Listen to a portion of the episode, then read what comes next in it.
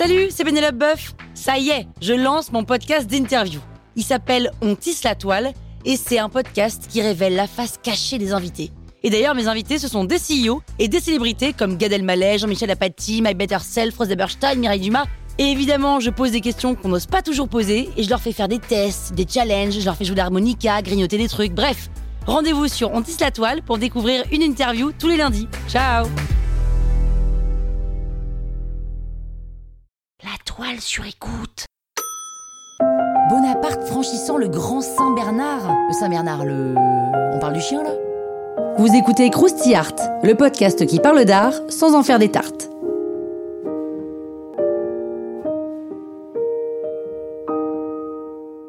On connaît David révolutionnaire, le peintre politiquement engagé, à fond dans la révolution, qui vote la mort de Louis XVI, qui peint Marat en martyr, genre vive la liberté et tout le tralala. Sauf que, quand Napoléon pointe le bout de son ambition, David surkiffe hein, et il se met dans son sillage, devient son peintre officiel.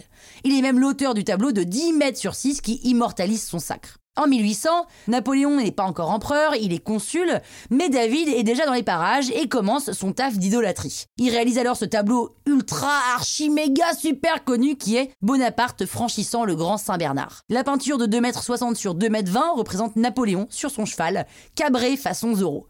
Le cadre est très serré autour du cavalier et de sa monture, mais on a tout de même quelques éléments de décor de la montagne donc, hein, puisque Napoléon est en route pour l'Italie, et il y va pas pour le tourisme en Italie, on s'en doute, mais bien pour faire la guerre. Bonaparte franchissant le Grand Saint-Bernard est un portrait équestre à l'ancienne, enfin je devrais dire à l'antique, parce que David puise son inspiration dans les statues équestres de l'Antiquité. Le retour à l'Antiquité est même sa marque de fabrique. Il a mis le holà au fanfreluche rococo de ses prédécesseurs pour revenir au trait et au dessin, plus important selon lui que la couleur.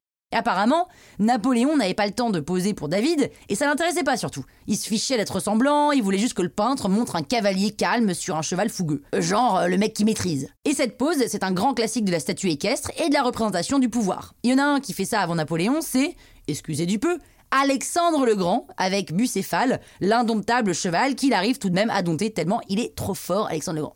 Et puis c'est pas tout. En traversant les Alpes, Napoléon s'inscrit dans une autre histoire. Si vous regardez le rocher au premier plan, des noms sont gravés dessus, façon Hall of Fame. On lit Charlemagne et Hannibal, soit les deux grands hommes qui se sont tous les deux illustrés par leur traversée des Alpes et d'après le tableau. Ils auraient donc laissé leur nom gravé sur un rocher, comme des touristes sur le pont des Arts, ou alors comme des astronautes sur la Lune. Bref, ce portrait, ça se la pète à mort, on peut le dire. Hein. Adieu la fanfreluche, mais bonjour la grandiloquence et l'idéalisation douteuse. Ça porte un nom d'ailleurs, ça, non? Bah oui, ça s'appelle de la propagande. Croustille, hein? La toile sur écoute. Even when we're on a budget, we still deserve nice things.